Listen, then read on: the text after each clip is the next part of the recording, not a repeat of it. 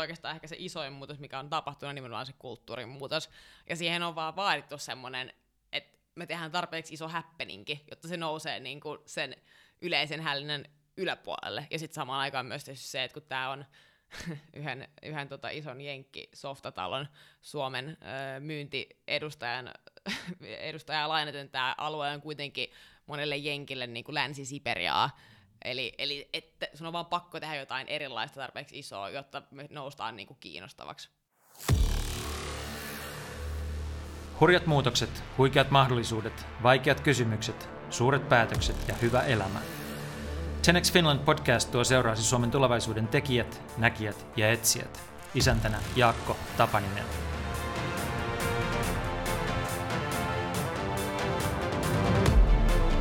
Marianne Vikkula on startup-tapahtuma Slashin toimitusjohtaja ja entinen MM-tason joukkuevoimistelija. Hän aloitti vapaaehtoisena Slashin tulipalotiimissä ja eteni vauhdilla koko organisaation johtoon. Mistä palikoista Marianne rakettinousu rakentui ja mitä siitä voi oppia? Entä Slash? Tapahtuma on vienyt Suomen startup-maailman kartalle, mutta mikä on sen suhde kotimaahansa? Miten sitä johdetaan? Miten siihen rekrytoidaan? Ja miten vapaaehtoiset saadaan loistamaan? Entä kuinka slashia markkinoidaan ja sen ainutlaatuista kulttuuria varjellaan? Ja mitä tarkoittaa, että slash ei halua olla maailman suurin, vaan maailman paras? Hyviä kuunteluhetkiä.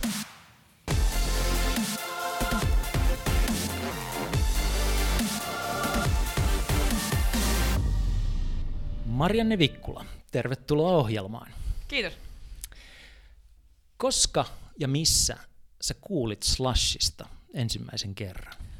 Ai vitsi, kysymys on multa kysytään aika usein, mutta mä en ihan rehellisesti sanottuna niin muista sitä äh, ajankohtaa ja hetkeä, mutta mut sen mä kyllä muistan selkeästi, miten, mikä mun eka juttu oli tai miten mä päädyin tähän koko slash-maailmaan mukaan. Kerro se. Uh, mä olin siis toisen vuoden opiskelija-aallossa tuotantotalouden, tuotantotalouden laitoksella ja tota, uh, yksi mun hyvä vuosikurssi toverini sitten oli jo mukana tässä niin kuin yrittäjyys, yrittäjyyskentässä tai yhteisössä, joka sitten järjesti Slashia 2012.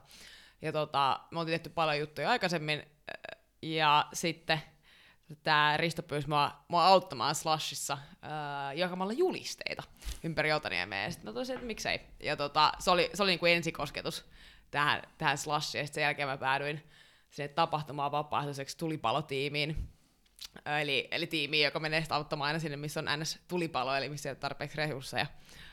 Minkä, ko- siis 2012? Joo. Minkä kokoinen Slash oli silloin? Kolme ja puoli tuhat kävijää ja kaapelitehtaalla. Eli No mikä oli ensimmäinen tulipalo, jonka sä sammutit?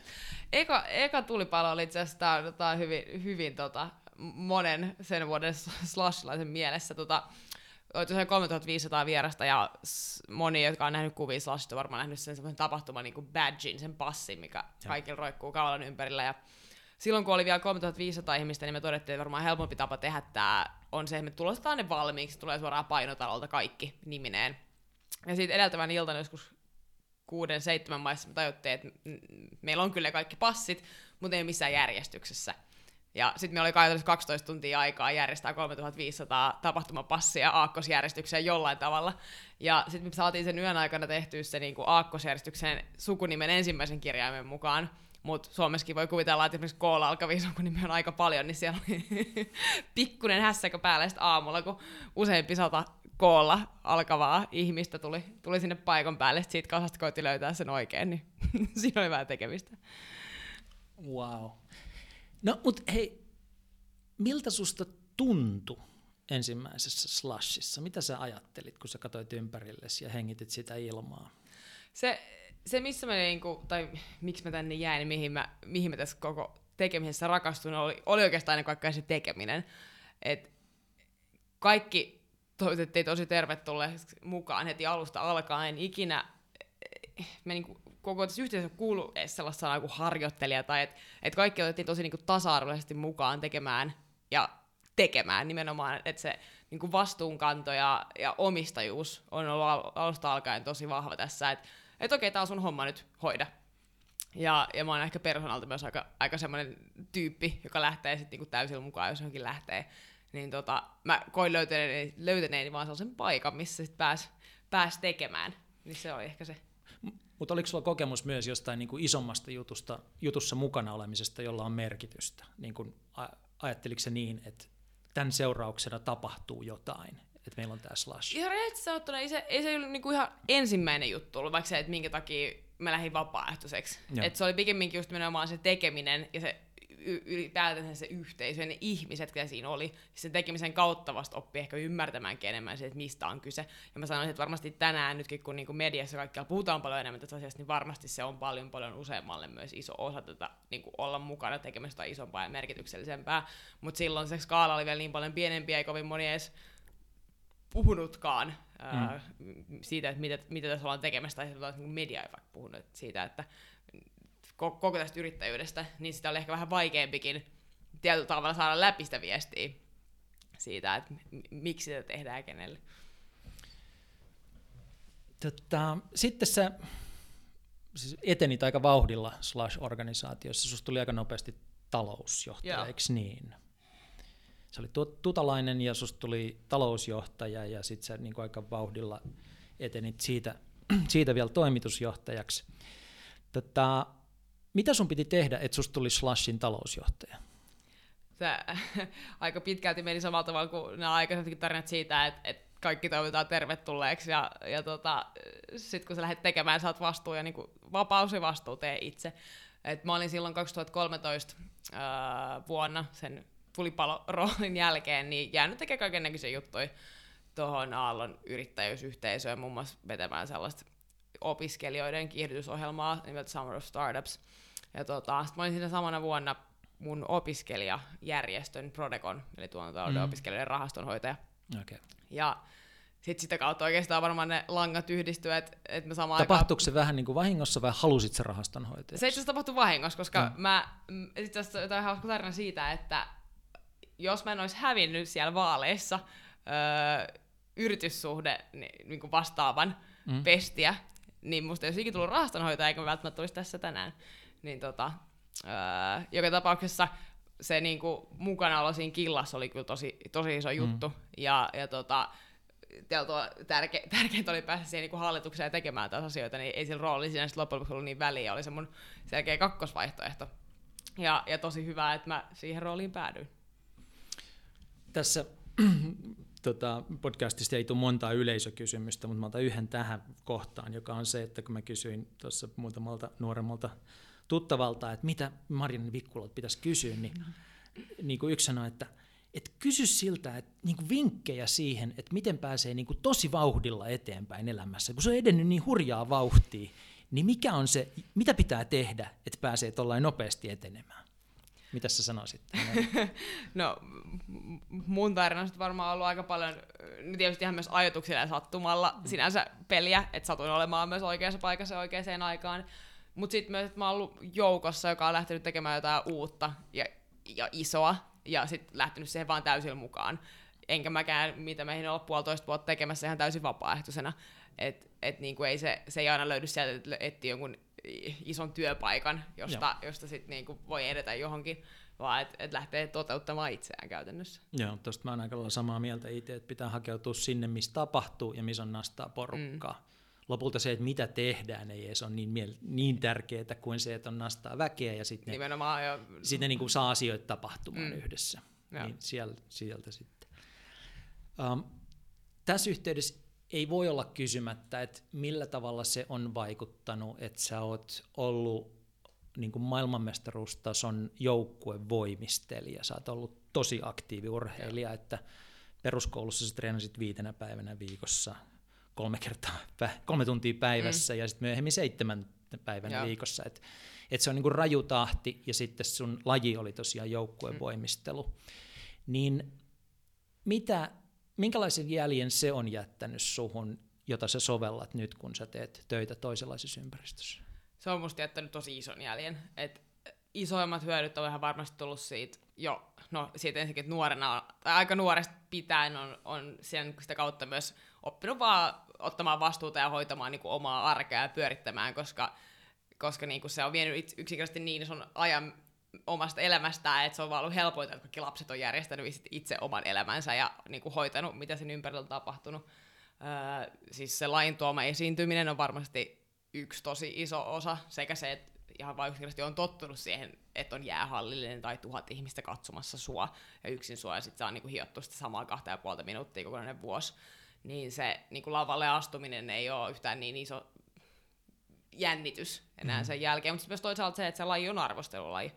Ja, ja siinä on hyvät ja huonot puolensa, mutta ainakin hyvä puoli on se, että sä oot koko elämässä tottunut siihen, että, että sun valmentaja korjaa sua ja henkilökohtaisesti sua. Ja sen niin kuin palautteen osaa ottaa rakentavasti, koska se ei ole kritiikki sua niin kuin henkilöä kohtaan, vaan sen tarkoitus olla kehittävää. Mä uskon, että siitä on ainakin ollut apua sen niin kuin, tavalla oman, omassa henkisessä balanssissa siitä, että pystyy ottamaan paljon palautetta ja silti niin kuin, ottamaan sen positiivisesti, että, että siitä pystyy menemään eteenpäin. Entäs sitten tota, muuten niin kuin joukkuetyöskentelyn näkökulmasta, niin onko joukkueen voimistelusta opittu? on, on varmasti, ja varsinkin kun kyse on vielä niin kuin täysin naisten laji, ja, ja jossa ollaan huipulla aika nuorena, öö, ja mitä mäkin olin lopettaessani 21, niin, ja mä olin yksi maajoukkojen vanhimpia voimistelijoita silloin, niin, niin tietysti se myös asettaa aika tietyn tyyppisen kontekstin, että millaisia ihmisiä pitää Öö, tai mi- millaisessa, millainen ryhmä pitää saada toimimaan yksinkertaisesti. Ja kyllä se aika paljon opettaa ehkä ennen kaikkea siitä, ei välttämättä, että miten, miten ihmisiä vaikka johdetaan, koska se on kuitenkin joukkue, missä mm. tehdään, eikä se on niin johtamisharjoitus sinänsä niin kuin urheilijalle, mutta se, mitä se ainakin opettaa, on se, kuinka paljon silloin väliä, mitä tapahtuu sen itse treenin ympärillä.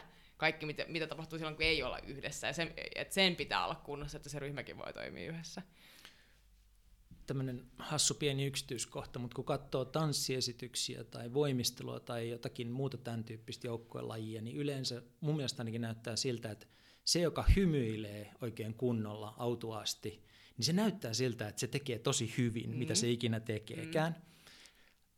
Oletko tietoisesti miettinyt tätä, koska sä hymyilet melkein aina, kun mä näen sut yhtään missään. en mä se tulee varmaan aika persoonasta, mutta totta kai siihen lajiin, joukkoilmisteluun, mm. sehän on niin nimenomaan sen ydin, että se on huippuurheilua, mutta se pitää saada näyttämään todella helpolta ja kevyeltä. Tietysti niin kuin ilmaisullisuus on yksi osa sitä, mitä on treenattu pienestä asti, ja se, siitähän se, se on niin koko se lajin ydin sinänsä.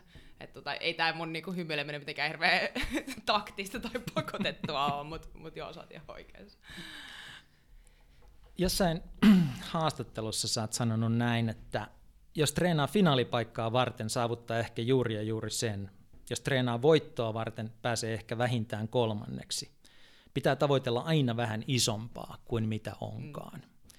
Ja tämä on jollakin tavalla aika tärkeää, siis varsinkin kun me nyt puhu, siirrytään puhumaan slassista ja muista tapahtumista ja kaiken kaikkiaan siitä, mitä on tapahtumassa, koska niin kuin perinteisesti voi olla, että niin urheilijat ja niin edelleen on tavoitellut aika paljon, mutta suomalaisessa kulttuurissa ei saa puhua siitä, että tavoittelee suuria ja haluaa olla paras ja vielä parempi kuin paras. Niin kuin tavallaan koko tämä logiikka, että mun pitää tähdätä tosi korkealle päästäkseni yhtään minnekään, niin jotenkin ei ole kauhean tuttua ja ominaista tässä kulttuurissa. Oletko miten sä oot päätynyt tähän, tai miten sä elät tämän kanssa, onko tämä sulle luontevaa? No sanotaan, että mä päädyin siihen varmaan ennen kaikkea sen koko slashin tämän yhteisön kautta. Se, et, et o, se ei välttämättä ole ehkä, en mäkään välttämättä ole se ihminen, joka on niinku kaikista, kaikista, kaikista niinku tähtiin kurkottelevin, mutta mm. tämä yhteisö on kyllä opettanut aika paljon sitä, sitä, sitä niinku ison kuvan maalaamista.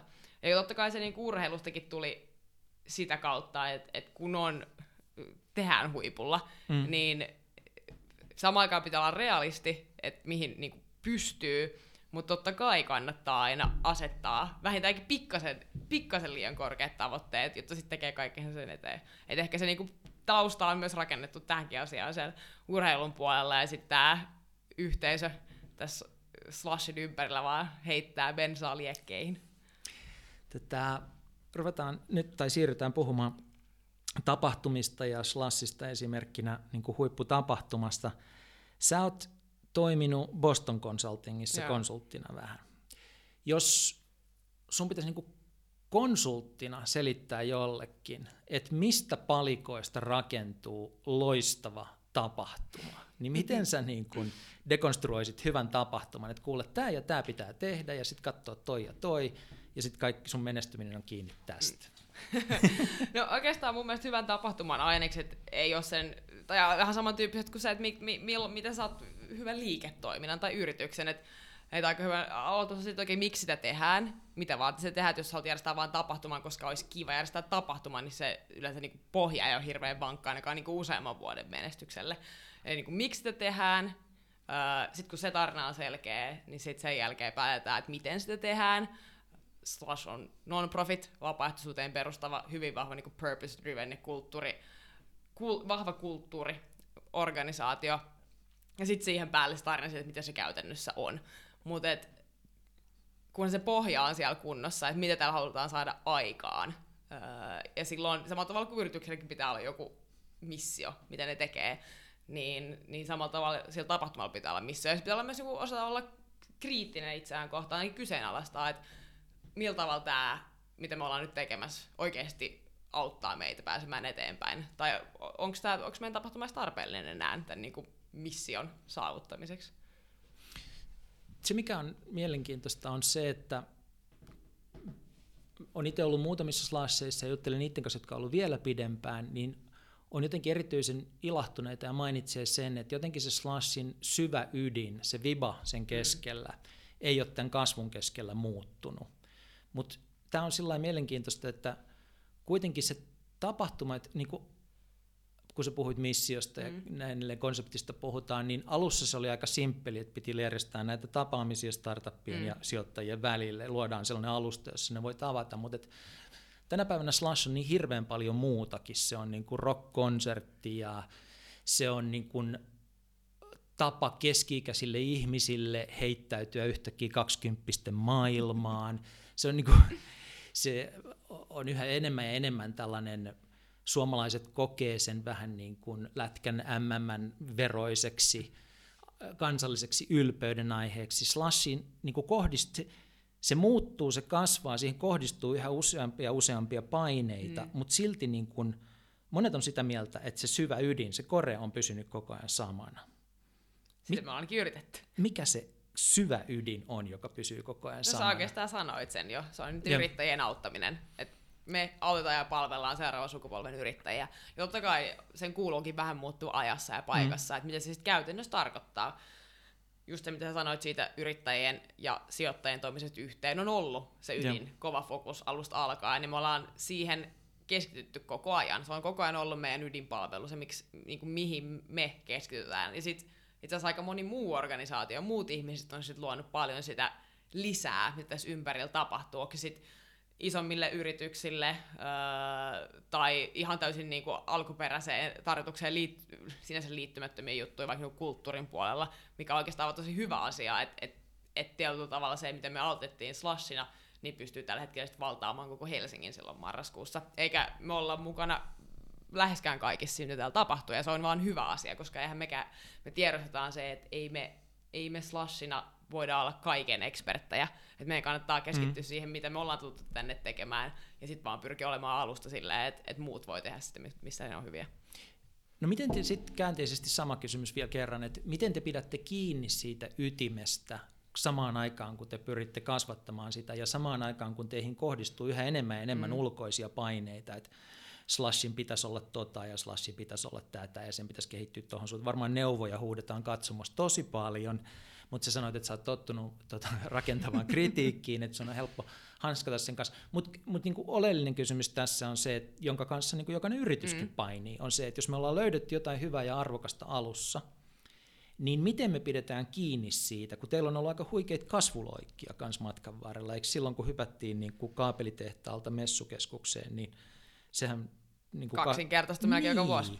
Niin, niin kyllä teillä täytyy olla jotakin mekanismeja tai, tai niin kuin ke, valittuja keinoja, jolla te pidätte kiinni mm. siitä mm. kulttuurista. Mitä ne on? No se on oikeastaan yhdistelmä sitä, että on tosi selkeästi ne asiat, että mistä, niin kuin mitkä on sitä nimenomaan ydintä, että näistä mm. me ei jousteta, näistä me pidetään kiinni, me tehdään tämä meidän omalla tavalla. Ja sitten on ne asiat, mitkä niin kuin, mitkä on hyvä olla, mutta jos me joustetaan, jotta me taas pystytään palvella paremmin sitä meidän ydintavoitetta. Et niin kuin hyviä esimerkkejä tästä esimerkiksi, jos katsoo meidän lava-ohjelmaa, se on aina ollut sisältö ensin. Joo. Et me, me ei niinku ikinä olla lähdetty siitä, että okei, me saadaan me saadaan tämmöinen iso nimi tänne, jos me otetaan sille lava-aika, vaan siitä, että okei, no mitä se tulisi sanomaan sinne lavalle. Mm. Ja, ja se, siitä me ei olla niinku ikinä ostettu, että me oltaisiin otettu vaikka rahaa siitä, että joku pääsee lavalle, vaan se on aina lähdetty sisältö edellä. Niin, niin niistä, mitkä sit on so- päätetty, että nä, nä, näistä me ei jousteta, niin sit niistä ei ole joustettu. Mutta sitten taas toisaalta jossain on välillä pitänyt joustaa, jotta se kasvu on voinut tapahtua. Sitten taas nyt me ollaan ihan mielenkiintoisen no, ajan äärellä siitä, että kun me ei enää kävijän määrällisesti haluta hirveästi kasvaa. Miksi No, koska meidän tavoite ei ole olla maailman suurin, vaan mm. paras. Ja. ja meidän mielestä me ei parhaiten palvella sitä yrittäjien yhteen toimista sijoittajien, median tai tulevaisuudessa vaikka asiakkaidenkin kanssa sillä, että meillä on ihan älytön määrä vaan ihmisiä yhdessä, vaan se joukko on oltava jollain tavalla hallittavissa ja, niin kuin neljän seinän sisällä, jotta niitä kohtaamisia voi tapahtua, jotta siinä kahdessa päivässä pystyy saamaan niin kuin tehokkaasti asioita aikaan. Niin me ollaan todettu, että tämä koko, mikä meillä on nyt, on aika hyvä sen takia, että se on samaan aikaan iso, jotta Helsinki nousee maailmankartalle, mm. jotta se on kriittinen massa on täällä, jotta toisaalta puolelta maailmaa on, se on niin kuin validia tulla tänne, se on peruste sillä, että no okei, me tullaan tänne, koska se on tarpeeksi iso, mutta voidaan kuitenkin hallita sitä ihmismäärää ja, ja saada niitä kohtaamisia siellä aikaa. Nyt sitten oikeastaan tämä vuosi me ollaankin keskitty miettimään sitä, että jos nyt tätä on kasvatettu viimeiset viisi vuotta, niin miten me saadaan se kokemus, mikä oli viisi vuotta sitten, kun oli 3000 ihmistä, että se vaan sattumalta kohtasit koko ajan mielenkiintoisia mm. ihmisiä, niin miten, miten meidän pitää muuttaa sitä pohjakarttaa ja miten meidän pitää muuttaa meidän niin kuin konsepteja tapahtumassa, jotta tällaisia kohtamisia tapahtuisi yhä enemmän, vaikka väkeä onkin melkein kymmenen kertaa enemmän. Miten tärkeää tuossa on teidän niin kuin juridinen muoto? Te olette vissiin säätiö, eikö Joo. niin? niin tota se, auttaako se säätiö pitämään niin kuin langat omissa käsissä verrattuna muihin juridisiin muotoihin? No se, miten me ollaan me on järjestetty, joka on tosi niin kuin iso osa tällaista jatkuvuutta, on se, että se, miten tätä pyöritetään, on siis osakeyhtiö, joka on täysin tämän yleisöllisen säätiön omistama. Ja. Mikä sitten on tarkoittanut sitä, että meillä on hallitus, niin kuin osakeyhtiöllä on, mm. joka koostuu pääasiassa meidän vanhoista tekijöistä, niin kuin esimerkiksi Miki Kuusesta, sekä sitten vähän niin kuin pidemmänkin linjan yrittäjistä, esimerkiksi Ilkka Kivimäki on meidän puheenjohtaja. Ja, ja se hallitus on sitten tuonut meille tietyn tyyppistä jatkuvuutta siihen tekemiseen, koska siellä on ihmisiä, jotka on tehnyt pitkään, ja samaan aikaan se on myös kanava tuoda sitä yrittäjän ääntäkin, että mitä, mitä tämä ekosysteemi nyt eniten tarvitsee. Öö, Mutta sitten taas se tekevä tiimi on ihan täysin niin kuin, nuorten, nuorten vetämä, ja siellä mm. on vaihtuvuutta, ja sieltä tulee uusia ideoita. Ja silloin kyllä sillä, niin tuolla mallilla, tuolla yhteistyöllä on, on iso merkitys. Joo. Mietin tässä sitä, että, että niin kuin Suomessa syntyy hirveän paljon hyviä juttuja, jotka on nimenomaan vapaaehtoisjuttuja. Vaikuttaisikohan siihen vähän meidän korkea verotus tai joku muu sellainen, mutta jos sä haluat saada niin kuin hienon jutun käyntiin, niin se usein on se sitten urheiluseuratoimintaa tai näitä suuria tapahtumia tai mitä tahansa, mm. niin se usein on tämmöinen hybridimuoto, jossa on, totta kai pitää olla osakeyhtiö, että se saadaan järjestettyä, mutta sitten on valtavat vapaaehtoisjoukot ja, ja näin edelleen. Niin, tai siinä on varmaan joku, eikä se välttämättä tarvitse olla tapahtumakaan, ihan jos miettii mitä tahansa musiikkia, artisteja tai mm. kulttuuria ylipäätänsä, niin, niin se nousee ehkä sen niin kuin ihmisen arjen yläpuolelle jollain tavalla. Tai se, niin kuin, että se, että miten mä voin vaikuttaa, tai mi- miten voin olla, niin kuin, olla osa jotain isompaa, niin sit se, siinä vaiheessa meneekin sen, se, se kysymys ei siinä vaiheessa ehkä ole enää, että, että okei, miten, miten mä ansaitsen tällä, mm. vaan se, että niin kuin, mä haluan käyttää mun aikaani tähän, koska mä koen sen merkitykselliseksi. Joo.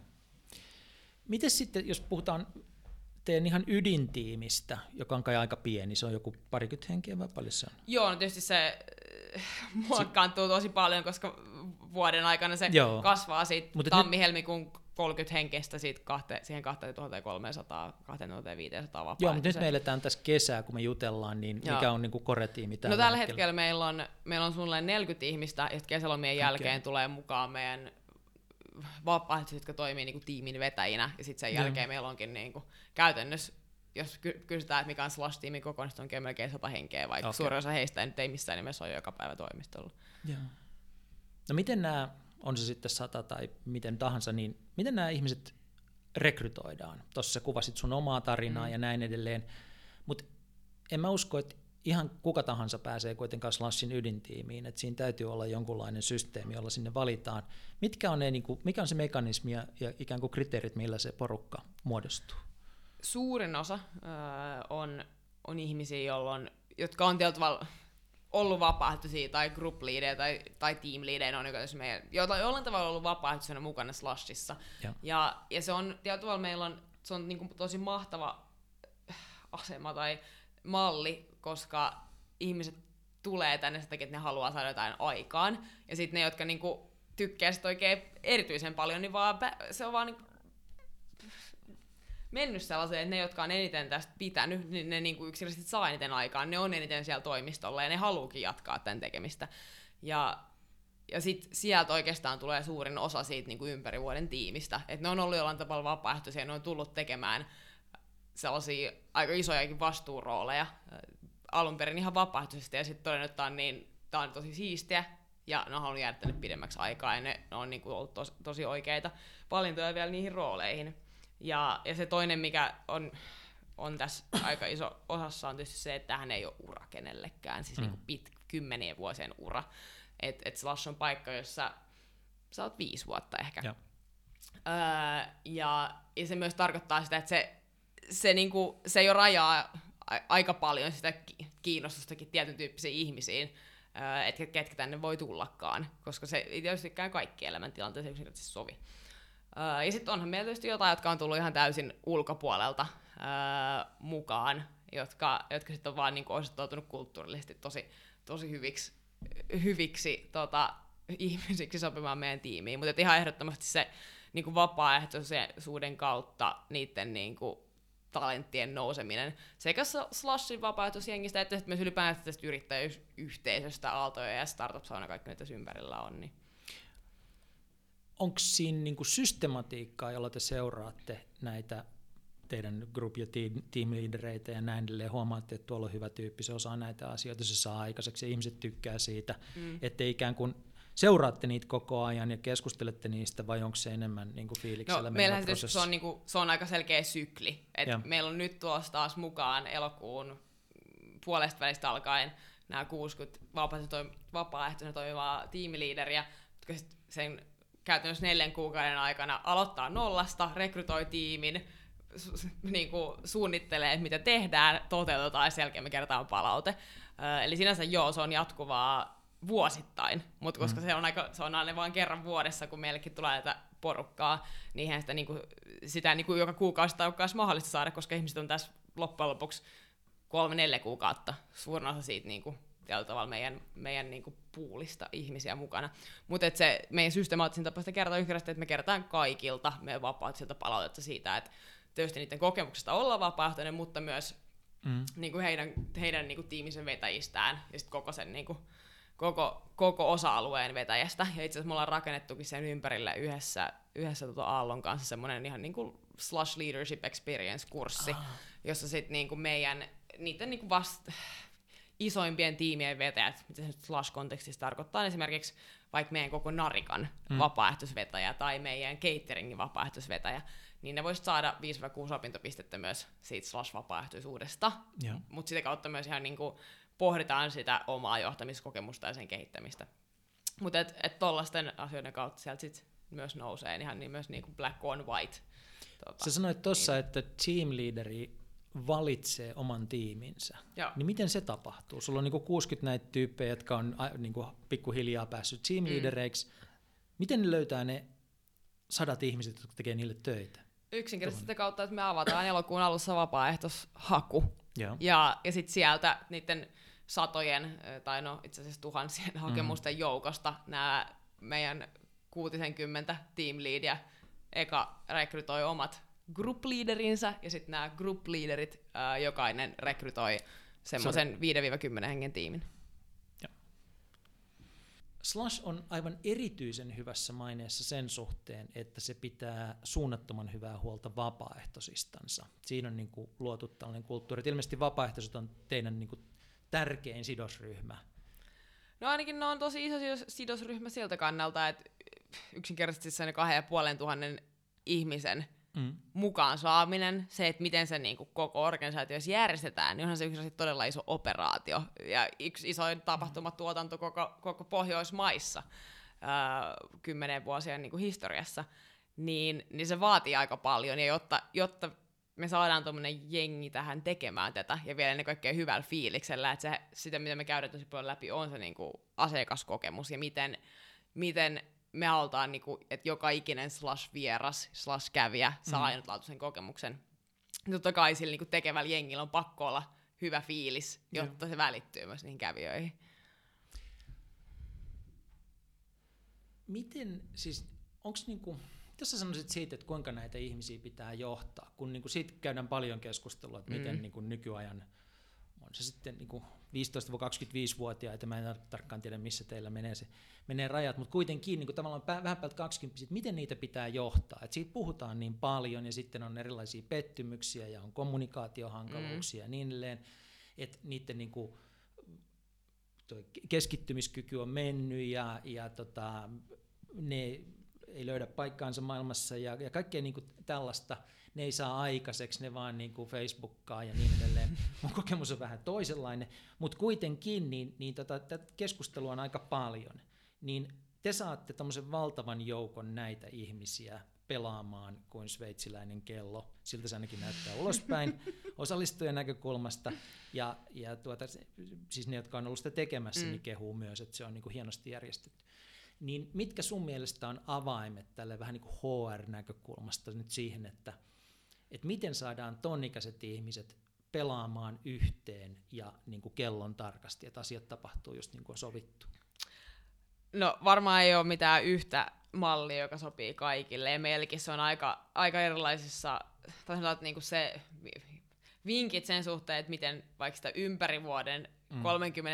30-40 hengen tiimiä pyöritetään versus se, että miten se 2500 henkeä toimii yhdessä sen pari päivää, niin nekin on aika erilaisia. Mutta se, se, mikä on kuitenkin ihan läpi kaikkien, kaikkien tekijöiden me pyritään saamaan aikaan, on nimenomaan se omistajuus. Ja. Siitä, että oot sä sit mikä, markkinointijohtaja Slassista ja oot sä yhden päivän vapaaehtoisena, niin sun vastuulla on se, että jos jollain meidän vierailla on ongelma, niin sä mm. voit ratkaista sen. Ja niin kun, että kaikki löytyy aina joku ratkaisu, ja et me, me niin kun ratkaistaan ongelmat. Ja, ja sen niin can-do-asenteen ää, mahdollistaminen niin se, se, ja se vastuu ja vapauden yhdistelmä, niin, niin se on niin kuin, se pyritään, pyritään saamaan kyllä ihan, ihan kaikille. Et omistajuus siitä saat tekemässä. Se lähtee esimerkiksi siitä, että et vaikka just nämä meidän teamleadit, jos tulet vetämään meidän narikkaa, niin joo, meillä on testamentit meidän edeltävien vuosien narikan vetäjiltä, mutta lähtökohta on kuitenkin se, että et sulla on nyt neljä kuukautta aikaa ja sä saat tehdä täällä, mitä sä haluat, ja saa se niin kuin näyttämään itseltäsi. Ja totta kai se on myös fakta, että ei se välttämättä kaikille sovi, mutta se on se malli, miten, miten tätä on rakennettu. Yksi sellainen, mitä mä oon kuullut kanssa, on se, että että niin kun, käytän nyt sanaa kunnioita, että te mm. kunnioitatte näitä teidän niin kuin vapaaehtoisia sillä tavalla, että ne ei ole mitään toisen luokan porukkaa, vaan ne on ensimmäisen luokan porukkaa, niillä on hyvät tilat siellä, niillä on vapaa-aikaa ja niillä on oikeus osallistua mm. ja mahdollisuus osallistua ohjelmaan, niin että ikään kuin niistä ei oteta kaikkea irti ja sitten heitetä pihalle. Uh, ja mä oon ymmärtänyt, että tämä on myös niinku iso osa sitä, minkä takia Joo. vapaaehtoisen slash-kokemus on hyvä. Joo, tai siis ylipäätään se, että, että jos meillä on niin kuin, että meidän vierailijalla pitää olla hyvä slash-kokemus, niin totta kai me lähdetään myös siitä, että se vapaaehtoisuuskokemus pitää olla Joo. maailman paras.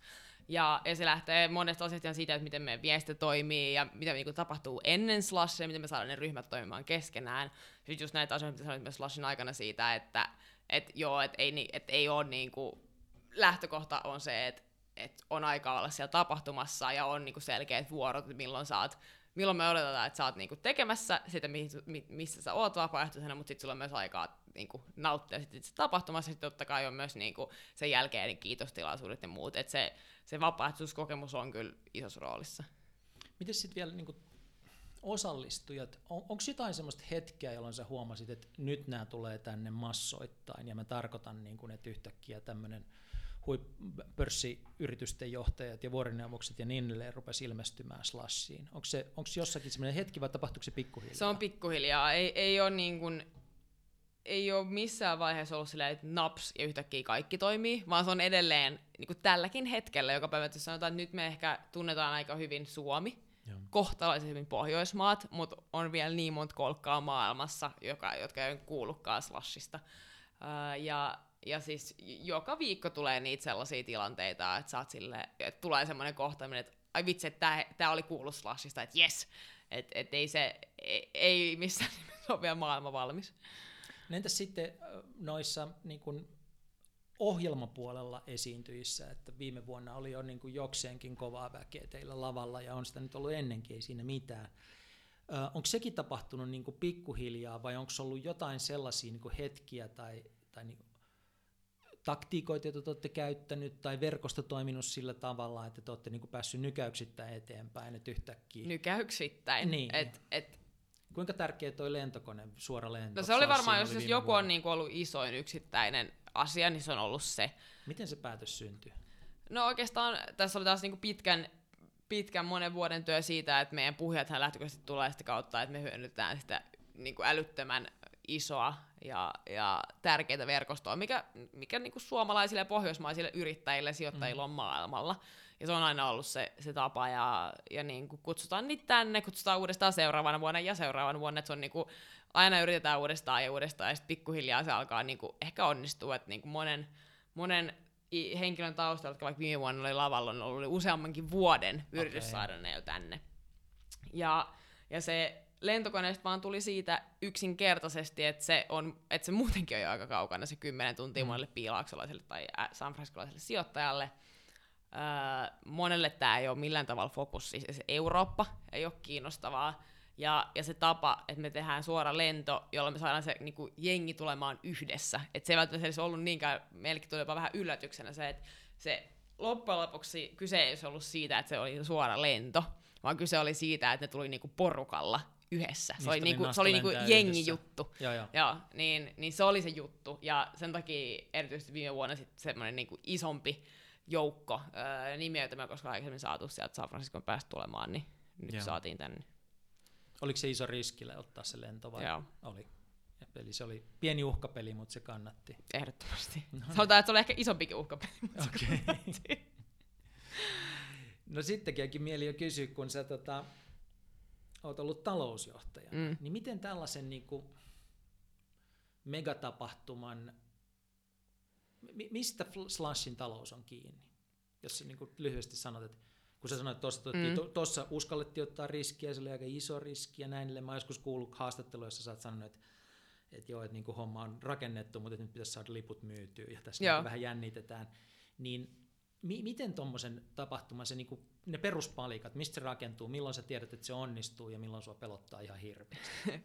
se, jos ottaa ensin tulopuolta, niin se meillä äh, koostuu aika selkeästi kahdesta eri osa-alueesta, yhteistyökumppanuuksista ja lipunmyynnistä. Noin puolet tulee lipunmyynnistä, puolet niistä kumppanuuksista. Ja se tasapaino on ollut aika pitkään kohtalaisen sama. Useimmin tämän tyyppisissä tapahtumissa lipunmyynnin määrä on aika paljon pienempi niin kuin suhteellisesti. Sitten taas tulopuolella öö, meidän selkeästi, siis yli puolet budjetista menee yksinkertaisesti tapahtuman tuottamiseen ja tilavuokraan, siis siihen, että me rakennetaan se maailma. Sen takia Joo. se tuotanto onkin niin kallis, koska siis yksinkertaisesti se maailma, mikä me rakennetaan, ne niin tulet ja laaserit ja ne lavat, ne, ne vaan maksaa aika paljon. Ja se johtuu myös siitä, että Suomessa ei ole tarpeeksi sitä niin kuin, te- tekniikkaa. Me Aa. tuodaan Saksasta ja Ruotsista ja Tanskasta. Me ollaan nyt jo niin kuin varattu, tai siis kuukausia sitten varattu yksinkertaisesti pu- puolet mustasta trussista, eli mustasta sellaisesta metallipätkästä Mm. koko Euroopasta suunnilleen, että me saadaan tämä tapahtuma aikaiseksi se, ja näyttämään sieltä, mitä me halutaan, että se näyttää. Ja se niin kuin isoin taloudellinen riski tulee siinä vaiheessa, kun tämä pitää lyödä lukkoon tämä tekniikan toimitus, joka on 6 No nyt kun me kasvataan, se niin kuin tekniikan skaala kasvaa joka vuosi, se myös aikaistuu koko ajan se, että kuinka paljon aikaisemmin pitää tehdä erinäköisiä sitoumuksia. Mutta kuitenkaan ihmisten käyttäytyminen ei loppujen lopuksi ole muuttanut ihan kauheasti. Ja, ja fakta on edelleen se, että 25 prosenttia meidän koko vuoden lipunmyynnistä tulee seitsemän päivää, viimeisen seitsemän lipunmyynnipäivän aikana. Ihan Jolloin se tarkoittaa sitä, että meillä on vielä kuusinumeroisia lukuja miinuksella ihan niin kuin seitsemän päivää ennen tapahtumaa. Ja sitten joka vuosi vaan niin kuin täytyy uskoa siihen, että, että se kokonaisuus, mikä on rakennettu, on tarpeeksi hyvä, jotta ihmiset käyttäytyy kuten aina aikaisemmin. Totta kai siinä on myös pieni semmoinen as, niin kuin, osa sitä, mihin ei pysty itse vaikuttaa, jos vaikka maailmalla tapahtuu jotain ja sitten se niin kuin, jotenkin vaikuttaisi meihin. Mitä, mitä teidän finan, finanssit tulee muuttumaan, vai muuttuuko ne mitenkään, kun sä sanoit, että nyt on niin kuin saavutettu katto mm. siinä kävijämäärässä, nyt keskitytään laatuun. Millä tavalla se muuttaa niin kuin Slashin taloudellista rakennetta vai muuttaako se? No se muuttaa meidän tekemistä sillä tavalla, että kun me keskitytään laatuun, niin se on vaikka tarkoittanut meille, että meillä on ollut vähän enemmän ihmisiä, kuin aikaisemmin, jotta me ollaan voitu niinku suunnitella uutta ja muuttaa sitä konseptia. Te- tekijä, suunnittelija. Niin, siis tekijöitä on ollut Joo. enemmän, sekä sen niinku tuotannon ja tekniikan puolella, että myös sen niinku meidän varsinaisesti Slash-tiimin puolella ihan siitä konsepteista ja miten me halutaan palvella ihmisiä. Öö, Mutta sitten samaan aikaan ihmisiä ei kuitenkaan oteta enempää, niin totta kai se on, se on tarkoittanut meille sitä, että et me joutuu vähän miettimään uudestaan, että miten, miten me vaikka niinku tehdään kumppanuuksia. Ei kuitenkaan mitenkään hirveän radikaalisti, että ei, se niinku, ei sitä meidän laadun parantaminen nyt ole vaikka tarkoittanut sitä, että meidän niinku kulut tuplaantuu, ja se pitäisi pystyä tuplaamaan myös tulot, tai hinnat tuplaantuu, että hinnat on, niinku, hi, hinnat on Baltiaralla saanut kuin viime vuonna, että se ei, ole, se ei ole ollut se, mistä me ollaan lähdetty muuttamaan mitään tekemistä. Mitä slashille tarkoittaa sana markkinointi? no, meillä on tiimi, joka on markkinointi, mutta Joo. aika paljonhan se on, se on sitä niin kuin oma, omanlaista tekemistä. Ja totta kai meillä on myös sellaisia tosi, no mä en ole ikinä ollut mikään isomman yrityksen markkinointiyksikössä töissä, niin mulla on vaikea niin kuin verrata. Mutta totta kai meillä on sellaisia ihan niin kuin recurring juttuja. Että me, se, totta kai me joudutaan seuraamaan meidän lipunmyyntiä, mistä se lipunmyynti tulee, mistä alueelta meillä ei ole lipunostoja, pitäisikö me tehdä siellä jotain enemmän. Öö, millaisia julkaisuja me tehdään, mitkä on meidän niin kuin metriikat. Totta kai me katsotaan myös tällaisia asioita. Mutta ehkä ennen kaikkea siinä markkinoissa on lähetty siitä samasta mentaliteetistä, mistä myös Slash on lähtenyt, että me ollaan erilainen, että me ei tehdä sitä samaa, mitä kaikki, kaikki muut tekee, Silikon Helsinki tai jotain niin kuin Silikon mm. Pariisi, vaan että et me ei olla piilaakso, niin me tehdään jotain omaa. Ja sitten me ollaan kesty sen niin kuin oman näköisen tekemiseen. Mutta minkälaisiin toimenpiteisiin te ryhdytte, jos te huomaatte, että on se sitten niin kuin johonkin aikaan lipunmyynti ei mennyt tarpeeksi hyvin, tai mm. jossain kategoriassa se ei mene tarpeeksi hyvin, tai niille, että minkälaisia, mitkä on no, ne välineet, joita teillä on Joo, käytössä? meidän, meidän niin kuin isoin, tai isoin ehkä väärä, mutta, mutta tehokkain tapa saada saada slashia levitettyä maailmalle yksinkertaisesti ihmiset, jotka on käynyt meidän tapahtumissa. Ja. Niin karu kuin se onkin, niin me voidaan syytää rahaa Facebook-markkinointiin enemmän, tai me voidaan laittaa, tehdä jotain niin kuin, kampanjoita, mutta se, se ei ole ikinä tuottanut yhtä lailla yhtä hyviä tuloksia kuin se, että me ollaan tuotu joku oikea ihminen, joka on innostunut sen kokemuksensa jälkeen. Ja sitten onko se ollut mistä päin maailmaa lentänyt takaisin ja innostunut ja lähtenyt, laittanut vaikka omassa organisaatiossaan niin kuin pyörät pyörimään. Ja seuraava vuonna se on ollut, ollut vaikka meille itse asiassa kohtalaisen kumppanuus, koska se niin kuin, firma haluaa olla jollain tavalla Slashissa mukana brändillään. Niin se se oikeastaan kysymys silloin, jos me vaikka lipumyynti ei vedä, niin kuin se on, että okei, miten me tehtiin viime vuonna väärin siinä mm. vaiheessa. Ja, ja niitä, niin kuin, niitä on aika vaikea korjata sitten. Totta kai me voidaan yrittää saada joku tosi iso puhujanimi ja.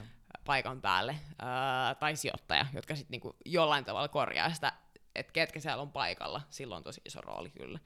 Mutta aika paljon se on, se on niin kuin verkosto, mikä, mikä sen tekee. Ja. Ja yksi, mikä teidät erottaa ja jolla te selvästi haluatte erottua, jonka sä oot maininnut tässä moneen kertaan, on, on teidän asenne, joka viime vuonna sitten niin kuin tiivistyi tähän yhteen sanaan badass. Mutta että äh, kuitenkin niin onko tämä, kun se, puhuttiin siitä koresta ja siitä, niin kuin, että mikä on sen homman ydin, mm. niin onko samalla tavalla olemassa joku ydinasenne, jota niin kuin, ikään kuin varjellaan, joku sellainen kokemus, että me ollaan tällaisia, koetteko te, niin kuin, miss, missä suhteessa te esimerkiksi asennaltanne olette ympäröivään Suomeen? Mm, no siis... te merirosvoja? ei, me sanotaan, että meillä ehkä ei ole asennetta Suomeen. Öö, sen, mikä, jos sanotaan viestillisesti, meidän asenne on, on niin kuin se, että me ollaan pohjoismainen juttu. Että ehkä sitä me ollaan, jos katsoo meidän nettisivuja tai mitä mm. tahansa viestintää, niin ihan hirveästi me ei puhuta edes Suomesta. Yeah. Ja se meidän kokemus on vai, tai mitä kautta tämä on tullut, on se, että kun ihmiset tulee Helsinkiin, ne tietää jo, että ne on Suomessa. Meidän niinku tarvitsee tehdä, että se, se ei niinku oikeastaan vie mitään agendaa eteenpäin jollain tavalla niinku boostaamalla sitä, sitä Suomea. Et me ollaan niinku otettu koko laajempi kenttä mukaan, että Pohjoismaat, Baltia, ää, koska sitä se loppujen lopuksi on, Joo. mitä siellä tapahtumassakin näkee. Mutta jos miettii sitten niinku ylipäätään sitä niinku asennetta, millainen me halutaan olla, niin, niin no, meillä on niinku hardcore ja fun, mm.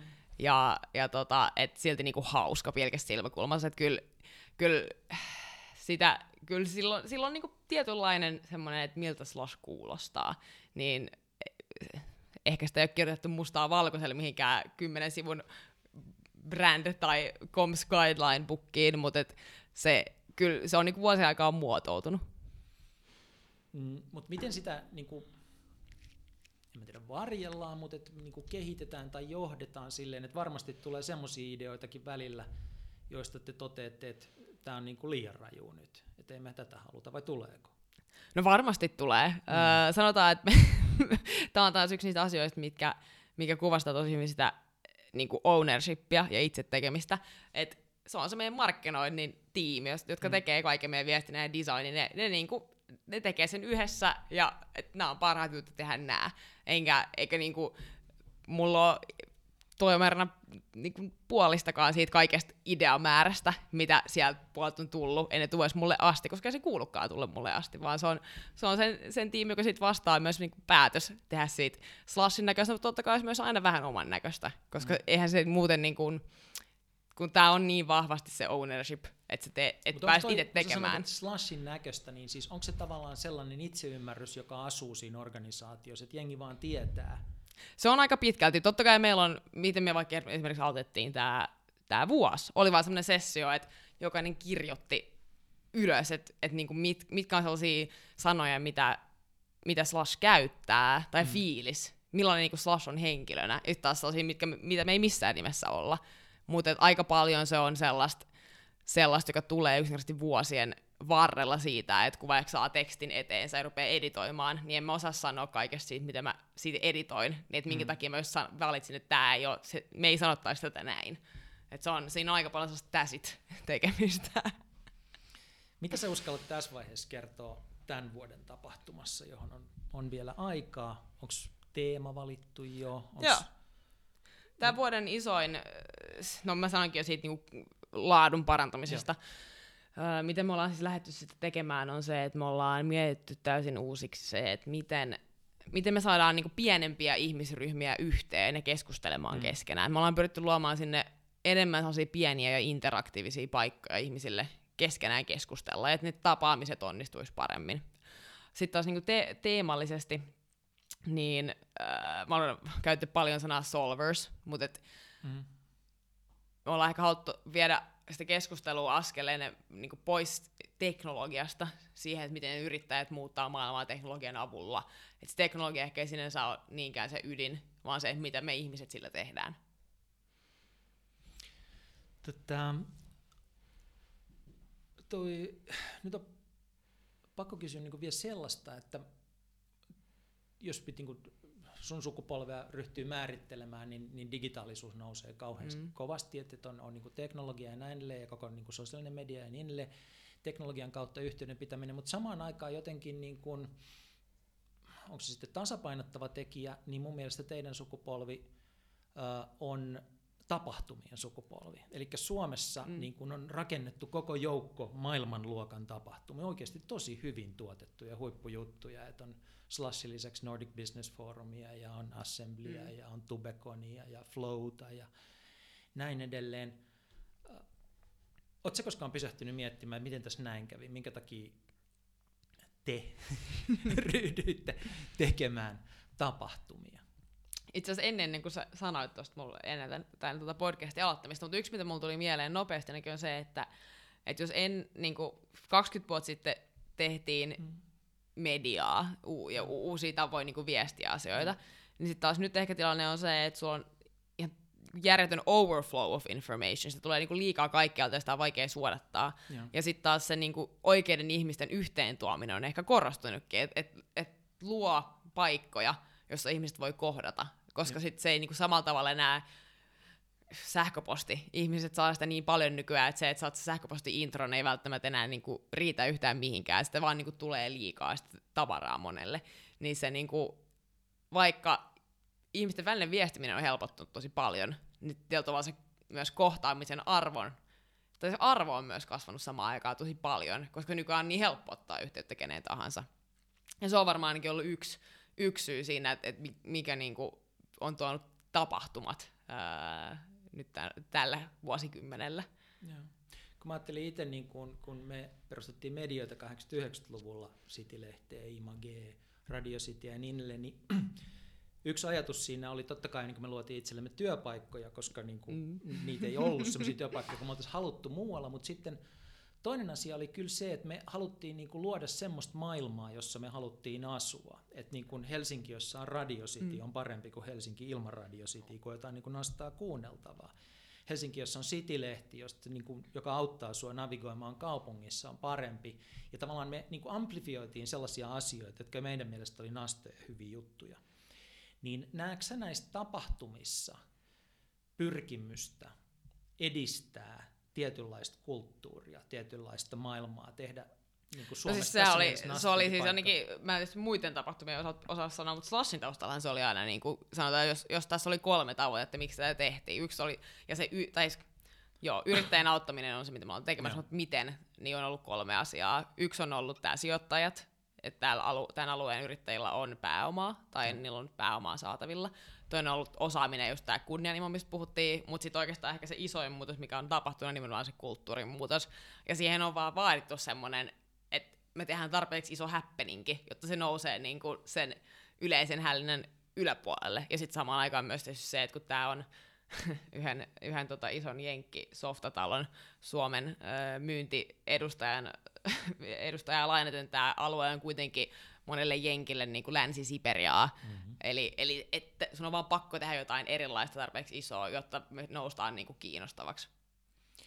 Mutta jos sä ku- kuvailet sitä, että millä tavalla minkälaista niin kun, tavallaan, millä tavalla Slash on halunnut muuttaa todellisuutta, millä tavalla se on halunnut muuttaa kulttuuria, mitkä on ne asiat, joita te olette halunnut tuoda kulttuuriin? Niin no se, se kulttuuri on niin kaikkea siis niin kulttuuria yrittäjyyttä kohtaan, tai asenne ilmapiiriä yrittäjyyttä Joo. kohtaan. Ja siis paljon on lähdetty siitä, että kirjoittaako media ylipäätänsä Joo. yrittäjyydestä, miten nuoret tai kuka tahansa kokee yrittäjyyden, onko yrittäjyys mm. mistä puhutaan, millaisia niin kuin, mielekuvia yrittäjyyteen liittyy, onko yrittäjyys, koetaanko se niin kuin urana vaikka, tai koetaanko, koetaanko se valintana, että et samalla tavalla, kun sä mietit, että okei, okay, jonnekin, mihin mä menen töihin, että mm. voisin keksiä jotain itse, mitä voisin lähteä tekemään. Että koettiinko sellainen oman jutun tekeminen edes mahdollisuutena? Ja. No oli sellaisia juttuja, mitä on pyritty muuttamaan.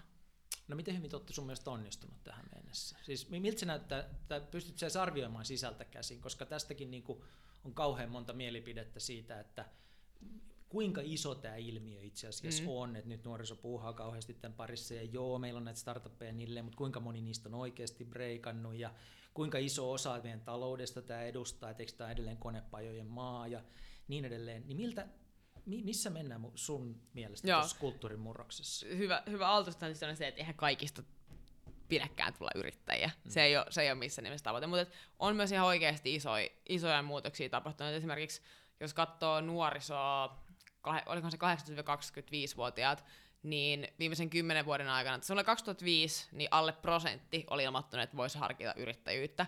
Ja mm. viime vuonna, vai 2015 toisessa vuonna, öö, se oli lähes 20 pinnaa.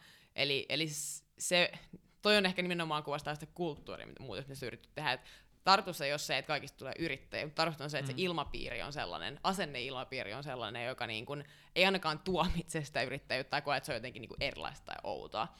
Ja sitten jos katsoo niin rahoituspuolta esimerkiksi, niin viime vuonna öö, suomalaisiin kasvuyrityksiin kohdistuneet sijoitukset nousi 42 prosenttia vuodesta 2015. Et on täällä niinku selkeästi something is happening in the Nordics niin sanotusti. Se, että et mikä tämä niinku osa on kansantaloudesta, niin se totta kai ole vielä iso. Mm. Eikä se varmaan, ei se niinku, tarkoituskaan ei ole, eihän se ole kestävääkään tehdä, tehdä niinku, rakentaa yhtä Nokiaa koko, koko, koko kansantalous.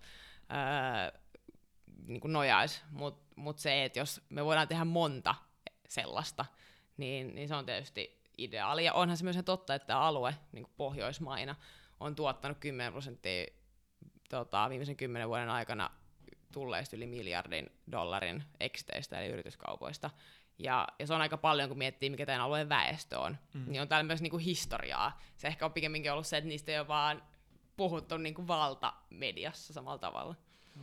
Mutta useinhan nämä kulttuurimurrokset menee silleen, että sulla on joku ryhmä, joka saa niinku hurjan pöhinän aikaiseksi, sitten odotetaan muutosta, ja sitten ihmetellään, että se muutos ei tullutkaan. Mm. Tälleen niin startuppienkin tarina usein menee, mutta kulttuurimuutokset menee vähän niin pidempinä mm. jänteinä. Et jos mä itse taas ajattelen sitä, että, että tota, minkälaisesta Helsingistä unelmoi, kun teki City-lehteä nuorena, niin jos mainitsit, että tämä on Länsi-Siperia, niin siis tämä oli niin kuin Itä-Siperian inhottavin lähiö 80-luvun alussa Helsinki. Tämä oli tosi hankala paikka asua. Me niin kuin unelmoitiin paremmasta kaupungista, lähdettiin tekemään lehteä, joka niin kertoi siitä tarinaa mm. ja niin edelleen. Ja mä en niin kuin malta, niin kuin, sit siinä kesti aikansa, mutta tänä päivänä mä en niin kuin malta olemaan, niin kuin, voi olla hymyilemättä sille, että Helsingistä tuli hyvä kaupunki. Mm. Että tämä on oikeasti nasta kylä nykyään. Joo. Ja täällä voi elää niin kuin nastaa mm. elämää. Että se muutos, joka silloin tuntui niin kuin mahdottomalta ja jonka kimppuun käytiin, että te ette voi niin järjissä ne ollenkaan, niin se tapahtui kuitenkin. Ja mulla on jotenkin kovin samanlainen olo Slashista, että niin kuin yhtäkkiä meidän BKT ei yön yli muutu slassin seurauksena. Mutta jos me odotetaan 30 vuotta, mm. niin sen slashin vaikutus näkyy. Joo, just näin. Ja eihän se nimenomaan, että ei se tapahdu yhden yön yli. Jos, jos niinku miettii sitä koko ekosysteemiä, mitä, tässä, mitä niinku tavalla hedelmällinen, millainen on hedelmällinen yrittäjyys ekosysteemi, niin sehän vaatii, joo, mitä nyt ollaan työstä tekemään on se, että on kiinnostusta yrittäjyyteen, täällä niin kuin, syntyy uusia yrityksiä, niillä on jonkinnäköistä niin kuin, alkuvaiheen rahoitusta, mutta siihen menee vielä niin kuin, aika pitkä aika, että sitten täällä on myös ton niin kuin, tuloksena ehtinyt kasvaa tarpeeksi monta isoa yritystä, jotta me voidaan myös ihan ostaa niitä pienempiä firmoja, mitä syntyy, eikä mitä tällä hetkellä tapahtuu, että ne myydään Kaliforniaan. Joo. Ja niitä ei vaan niin kuin, synny siellä niin sateella yön yli. Mitä sä itse ajattelet tällä hetkellä Suomesta? tuosta sun horisontista, kun sä äsken vaan sanoit, että, että te ette mm. ajattele itseänne niin kuin suomalaisena tapahtumana, ja Suomi ei ole se juttu, vaan Pohjoismaat, Pohjois-Eurooppa on se juttu, ja te tavoittelette koko maailmaa, teillä on satelliittitapahtumia mm. ympäri maailmaa ja näin, niin sun näkökulmasta tuossa vaiheessa, missä sä oot menossa tuossa porukassa, missä sä liikut, niin mitä Suomi tarkoittaa sulle? Mikä paikka se on? Hyvä kysymys. Ei, mutta onhan se niinku, se, miten niin kuin, siis asenne Suomea kohtaan totta kai se, että, että lopputulos on se, jos me tehdään tämä tää mm. oikein, niin kaikkien tästä hyötyy ja ennen kaikkea Suomi tästä hyötyy, mutta se tapa, millä se tehdään, niin ei vaan ole se, että me niinku ruvetaan liputtaa Suomeen joka puolella, koska me ei saada ikin tähän talkourakkaan mukaan ruotsalaisia tai virolaisia jne, vaan että se pitää tehdä yhdessä. Ja, ja tota, joku, joku just kysyi multa tossa, että miten niin kun, miten vaikka arvat on muuttunut tai muuta tässä niin matkan varrella, niin sit yksi asia, mikä tuli mieleen, totta kai, että kyllä se, että Suomi on sellainen paikka, että jos, jos Suomi kutsuu, niin totta kai sitten aina niin kuin vastaa siihen kutsuun, että tietyllä tavalla, että aina kun tuolla maailmalla on, niin se tulee tosi automaattisesti, koska sä oot suomalainen, niin sä myös edustat Suomea ja se on niin kuin, tavalla teet sen kunnialla, mutta se tulee tosi itsestään siitä, että me ollaan tapahtuma, joka on Helsingissä ja me ollaan suomalaiset, jotka sitä järjestää. Ja, ja tota, siis onhan lähtökohtaisesti Helsinki hyvä paikka tehdä näitä, ei tämä maailma ole valmis, hmm. mutta on täällä myös paljon hyviä asioita, mitä pitää muistaa, muistaa arvostaa, ja varsinkin kun tuolla, tuolla tuota, Aasiassa reissaa, niin niiden sen niin kuin, tosi perusasioiden arvostaminen, mutta sitten myös sen oman erilaisuuden arvostaminen ja sen ennen kaikkea niin tuominen tapetille, mitä tässä on nyt viimeiset viisi vuotta yritetty, yritetty tehdä.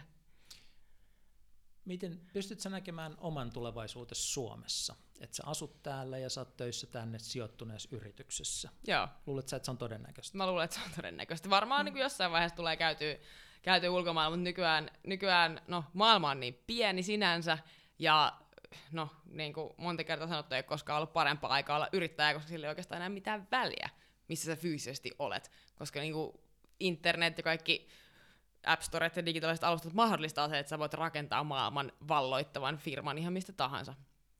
Niin, niin mä en niin koe, että se on mitenkään mahdotonta tehdä täältä Helsingistä, jos, jos, jos sellainen on ajankohtaista. Ja, et... Mutta tuntuuko se houkuttelevalta ajatukselta? Miksei? No. Emme, emme tuskin tästä Slashin ympärillä tai tästä niin yrittäjyyskentästä ihan hirveän nopeasti ainakaan lähes yhtään mihinkään. Et kyllä tästä niin aika hyvin on juurtunut tähän, tähän joukkoon. Hyvä. Otetaan tähän loppuun sellaiset kolme kysymystä, joita mä aina tässä ohjelmassa kysyn, jotka on niin kuin, muutama tämän hetken sun, sun tota, rakennuspalikka tai tekemisen mm. palikka. Ensimmäinen on, että kysymys on, että onko joku semmoinen appi, ohjelma, palvelu, jota sä oot viime aikoina huomannut käyttäväsi enemmän kuin aikaisemmin, josta on tullut enemmän osa sun elämää kuin ennen? Öö, kaksi palvelua. Toinen on sellainen kuin Blinkist, öö, saksalainen, saksalainen firma, Blinkist. Joka, joo, Blinkist, jo. joka tekee siis kirjoista 15 minuutin tiivistelmiä, jota, jotka sä voit joko kuunnella tai lukea. Eli on vähän niin kuin... Saksaksi. Englanniksi.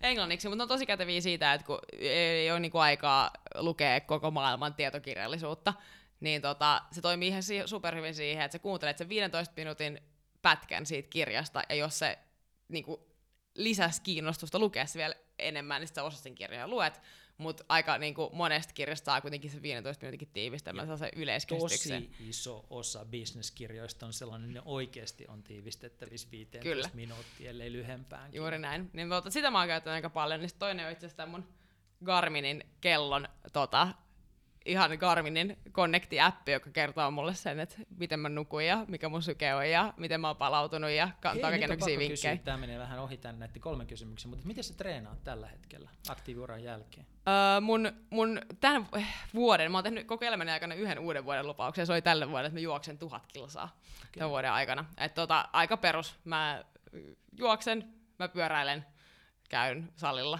yhdistelmästä skabaat se vai pelkästään juoksit itse? No itse asiassa keväisin mä aina, mä oon edelleen aika paljon mukaan tuossa voimistelu, voimistelupiireissä ja keväisin mä oon meidän tuota, sellaisessa höntsäliigassa treenaamassa kaksi kertaa viikossa kisaamassa sen höntsäsarjan skaboissakin. Okei, okay, takaisin näihin kysymyksiin. Eli toinen kysymys oli sitten, tuossa jo mainitsit kirjat sen appin kautta, mutta että uh, onko joku sellainen kirja, joka on tehnyt suhun, tai ei välttämättä tarvitse olla, että nyt tehnyt suhun vaikutuksen, mutta jota sä oot viime aikoina niin suositellut ihmisille, että hei lukekaa tämä, tämä on tosi tärkeä juttu. On. Äh, ihan ehdottomasti isoin kirja tältä keväältä mulla on ollut semmoinen kuin Reinventing Organizations, Frederick Laloux, joka on siis tosi niin kuin, todella kattava kirja siitä, siitä että mi, miten itse ohjautuvat organisaatiot toimii. Se on niin kuin, täynnä esimerkkejä siitä, öö, miten itseohjautuvat organisaatiot, onko kyse sitten niinku tietotyöläisistä tai niinku blue collar esimerkiksi energian, eh, energiasta tai sairaanhoidosta, että miten sä voit niinku viedä itseohjautuvuuden ohjautuvuuden tuhansien ihmiseen organisaatioon. Lämmin suositus. Okei, okay, ja sitä ei kannata ottaa 15 minuutin tiivistelmän. Se tiivistelmä mm. on hyvä, mutta se kannattaa jatkaa siitä pidemmän. koko kirja. No sitten ihan viimeiseksi vielä, että tuossa tota, sä mainitsit jo, että sä voit hyvin todennäköisesti nähdä tulevaisuudessa Suomessa. Kun sä vietät Suomessa oikein hyvän viikonlopun, niin missä mm. sä sen vietät ja mitä sen aikana tapahtuu? Öö, se on varmaan loppu heinäkuun tai alku, alku elokuun viikonloppu. Tota, öö, meillä on tuossa Inkoon, Inkoon edessä saari, niin tota, siellä mökillä, öö, joka sitten oman, oman kaveriporukan kanssa viettämässä, en mä tiedä, onko se sitten rapujuhli vai minkä näköistä viikonloppua, tai sitten ihan niinku oman perheen kanssa siellä, mutta se on yleensä aika hyvä. Marianne Vikkula, tuhannet kiitokset, että tulit tähän podcastiin. Ja Kiitos. Loistavaa lomaa ja sen jälkeen aivan upeaa slashia, kun sen aika koittaa. Kiitos, oli